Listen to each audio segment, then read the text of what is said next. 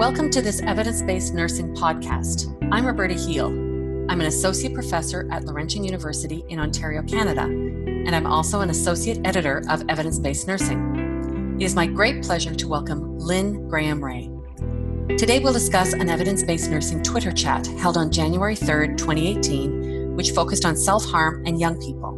We'll focus on our discussions on issues arising from this Twitter chat. Welcome, Lynn. Would you begin by introducing yourself and your current role to our listeners? Hello, thank you for inviting me to do this podcast.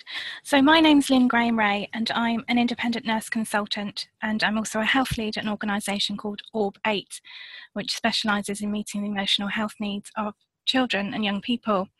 But I also work for the N H S in a commissioning capacity. But previously, for nearly twenty years, I worked with looked after children and care leavers. So that's age range zero to twenty-five, and I developed a real specialist interest in working with children and young people, specifically with self-harm issues. Thank you. One of the first issues that was raised in the Twitter chat was how to define self-harm with young people. What is your response to this? Well, the fact that we need to ask the question in the first place describes really how complex an issue it is and how difficult it is to define. What came up a lot during the Twitter chat was how self-harm used to be understood many years ago in terms of very physical acts of harm, but now it's more of an umbrella term that we use to describe emotional states or behaviour that lead to a young person being harmed. Awareness of mental health issues in young people, particularly self-harm, was another area of discussion. Would you elaborate on this, in particular, what you think the level of awareness is and what is being or should be done to raise awareness? Well, I think this relates actually back to how diverse nursing has become.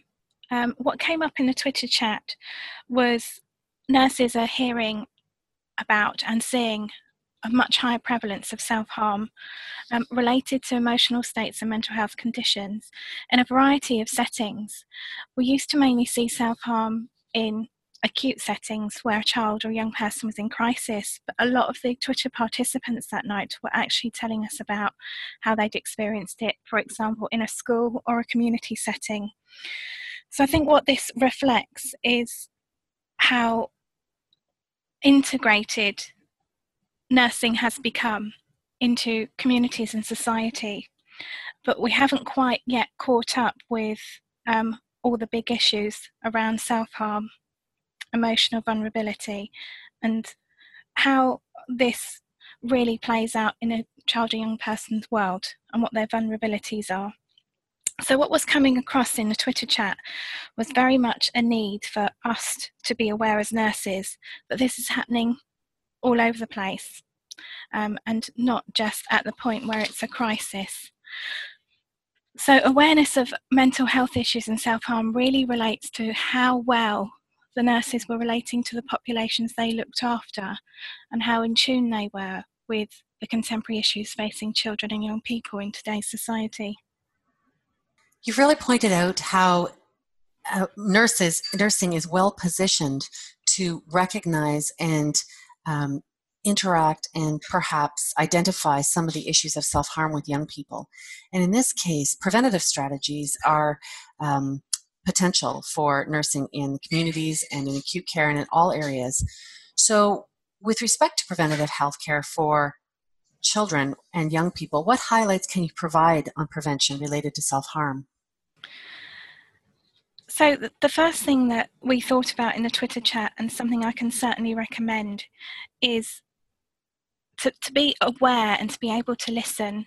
A lot of the participants on the Twitter chat, the first thing that was raised was their fear. What do you do when a young person either tells you something or you suspect something? We've become very split in terms of the way we think about children, young people, um, as physical being separate to the mental um, well-being. So one of the things I think we should be able to do as nurses is to relate to the patient in a very relational way. So that would be something that would be very preventative, where we were looking at talking about emotional states and feelings and things that were difficult before things develop and manifest themselves in a way that the young pe- person feels the only thing they have to to deal with this is a self-harm issue. Another issue that was raised by the participants in the Twitter chat was about accessibility to resources. And it appears that young people often have difficulty accessing resources or even knowing what's available to them. What are your thoughts about the issue of accessibility? Well, I think we need to think about this from a young person's perspective. Um, whilst as health professionals, we may know what resources are available, and there are very innovative um, examples of really good practice at the moment with mental health um, apps that young people can access on their phones. Actually, when we think about accessibility, what we need to think about is how accessible that is to a young person. And when we're dealing with particularly mental health and self-harm issues, to even take that first step for a child or young person, to even realise that there might be an issue that they need to access help for, is a huge step. So I think it comes down to talking and keeping the conversation going, and for nurses to be in a position where they are able to sense that a young person is struggling and perhaps talk to them before it becomes an issue where they need to access, you know, a wider support network or specialist help or interventions. You've discussed nurses in a variety of circumstances, and I'm interested in knowing what the role of the nurse is in caring for young people who self-harm. In this respect, do you suggest special training? And if the nurse doesn't have special training, what is the expectation? Well, I, I think if we think about specialist training, I, I think self-harm is becoming a generic term. So I don't think that specialist training is something that we need to be thinking about. What I think we need to be moving towards is having a training where self-harm is talked about in the context of health and well-being. And it's not something that's seen as something separate that needs a very specialist training or course or set of competencies. The most important thing that we can do for children and young people is listen and show we care.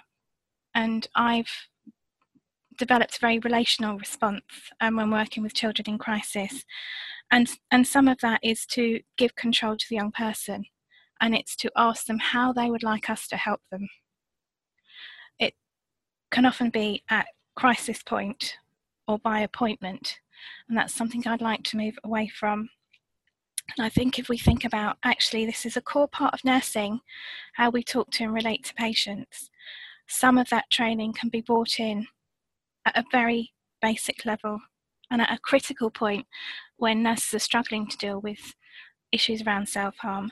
Then we can think about it in a very reflective and supportive way, because what we don't want to happen is for people to not talk about it.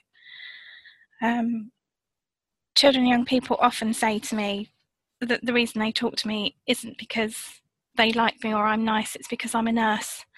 And I think actually the most important tool we have is the fact that we are nurses. You've discussed already that the foundation for caring for young people who self-harm is to listen. And certainly our status as nurses puts us in a good position to address these issues.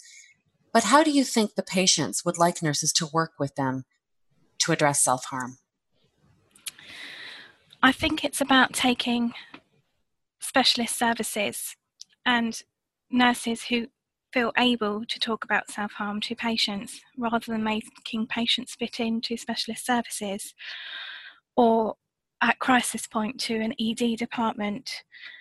The only time many children and young people feel able to access any help at all is either at A and E or by a referral. Now both of those, whilst very much needed and critical at the time, we've missed the preventative stuff. And if we care by crisis or appointment, we've missed that golden opportunity when the young person isn't in a position to receive some form of help, even if that help is just listening. I think don't be afraid to talk about self-harm. Um, and I think the fact that we're acknowledging that we find it difficult is a real positive step in the right direction. So you've really identified that opening up a conversation with a young person is key. And overarching with respect to this issue, what further research do you think is needed? What we're really missing um, in all of this is the patient voice and their experience. I can reflect on what I think has worked well and what I think has been really good for groups of young people or individuals, but actually we need to understand from in, from those with the issues, those that are asking us for help, what is the most helpful thing to do and what strategy worked for them, because not one strategy is going to work for the whole group. And it's about trying to build support around what each individual young person needs. That's really very interesting. Thank you very much. And if listeners are to take one thing away from this podcast, what do you think it should be? I think don't be afraid to ask about self-harm, even if you don't know what to say. Um, the strength comes from acknowledging that we find this hard and that we don't know how to deal with it. But let's keep the conversation going and let's talk about self-harm. I'd like to express my appreciation to Lynn Graham-Ray for your expertise in this area, your very thoughtful and insightful discussion. Thank you very much, Lynn. You're welcome. Thank you. If you are interested in learning more about E B N Twitter chats or blogs, please log into the Evidence-Based Nursing website at e b n dot b m j dot com. The E B N Twitter handle is at E B N Nursing B M J, and you can join the E B N Twitter chat at hashtag E B N J C. Thank you.